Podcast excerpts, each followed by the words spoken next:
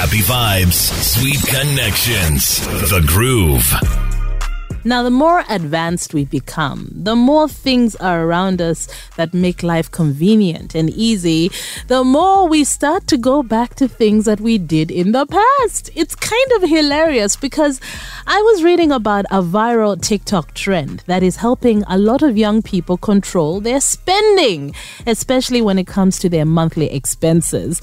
And I had a moment, I'm like, this reminds me of my mother's handbag growing up. There were always envelopes in there that had money for different things. Do you still do that? Okay. Sometimes even me, eh? I have like an envelope somewhere and I'm like, no, this is for this and this is for that. Now, the thing about using a credit card or digital payments is, of course, it's convenient, it's easy, it makes life better, but sometimes you don't really monitor your spending as well as you should because the process of handing over cash is something that triggers, believe it or not, scientists have proven this, psychological pain. Mm? So when you have to go and hand it over, you feel that you are really spending, right? Rather than you just hand over a card and swipe or tap those things. Hmm?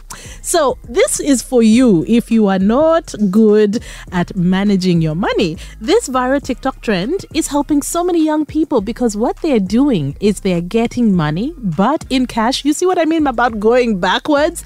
Putting it in separate envelopes to make sure they can handle all their bills. So they get an amount they put for groceries. They get another amount that they set aside maybe for entertainment, something for their fuel, something for their bills, right? And that way they know everything is allocated. Now, if you run out of your entertainment money, and you no longer have money to go and buy chips chicken mm, or pizza, then you know you are done for the month. You must rely on what is in your fridge. That is, if it's about eating out. And the fact is, by separating their money mm, into envelopes, and again, going back to cash, it's easier for them to make sure their rent is paid, their bills for their household are paid, and that they have enough fuel to stretch them out throughout the month. Mm?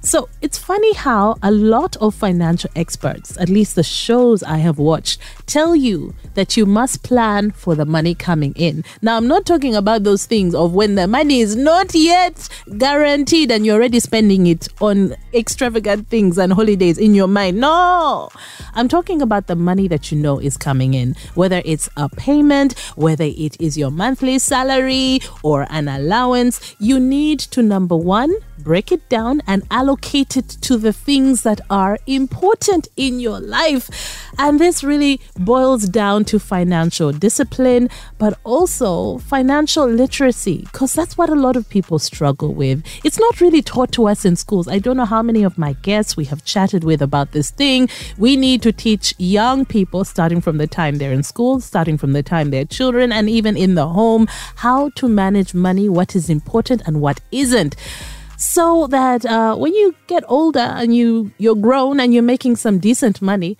you're not always broke. Hmm? I think we all know people who are grown, making good money, but somehow they're always broke. It's because they don't have the discipline and they don't know how to separate it for what's important what are non-negotiables? I mean, your rent should be non-negotiable. Sincerely, the place where you you lay your head and there's a roof over your head, and you kind of forget to pay your rent because you're out partying.